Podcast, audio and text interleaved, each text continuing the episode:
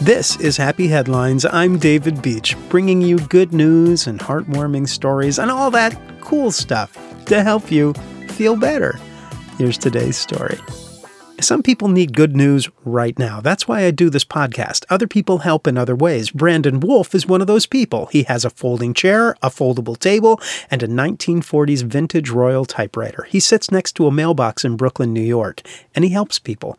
A sign in front of him reads Free Letters for Friends Feeling Blue.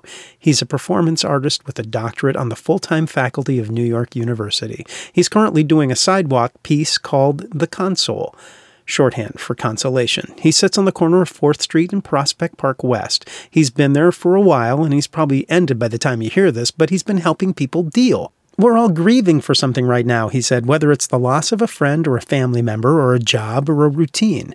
An instrumental recording of the 19th century folk song, The Letter Edged in Black, plays on a continuous loop on a small speaker in front of him. The song refers to the black bordered paper on which condolence notes were traditionally written. One letter was requested by a young visitor to Brandon. He wanted to write a letter to his grandfather who was in the hospital. He dictated, Hi, Grandpa, I hope you feel better. That's a great start, Brandon, then added, You can do it. I love you. The child paused. Brandon asked the boy about his favorite subject in school, which was math, and what he likes to do with Grandpa, which was play math games. Then he helped with the phrasing, this week in school, I learned a new game. It's a math game. I like the game because I like math, and I know you like math too.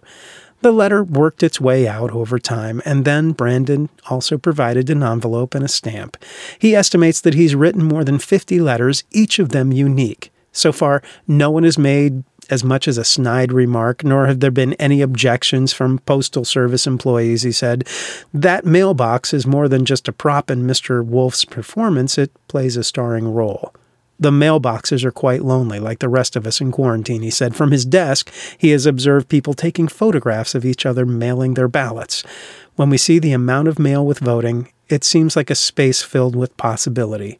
Helping people through consolation, one letter at a time. Letters are pretty nice to receive even now. Maybe I should try that again. Emails can only do so much. Thanks for listening. Stay happy, stay healthy, and find a way to make someone's day.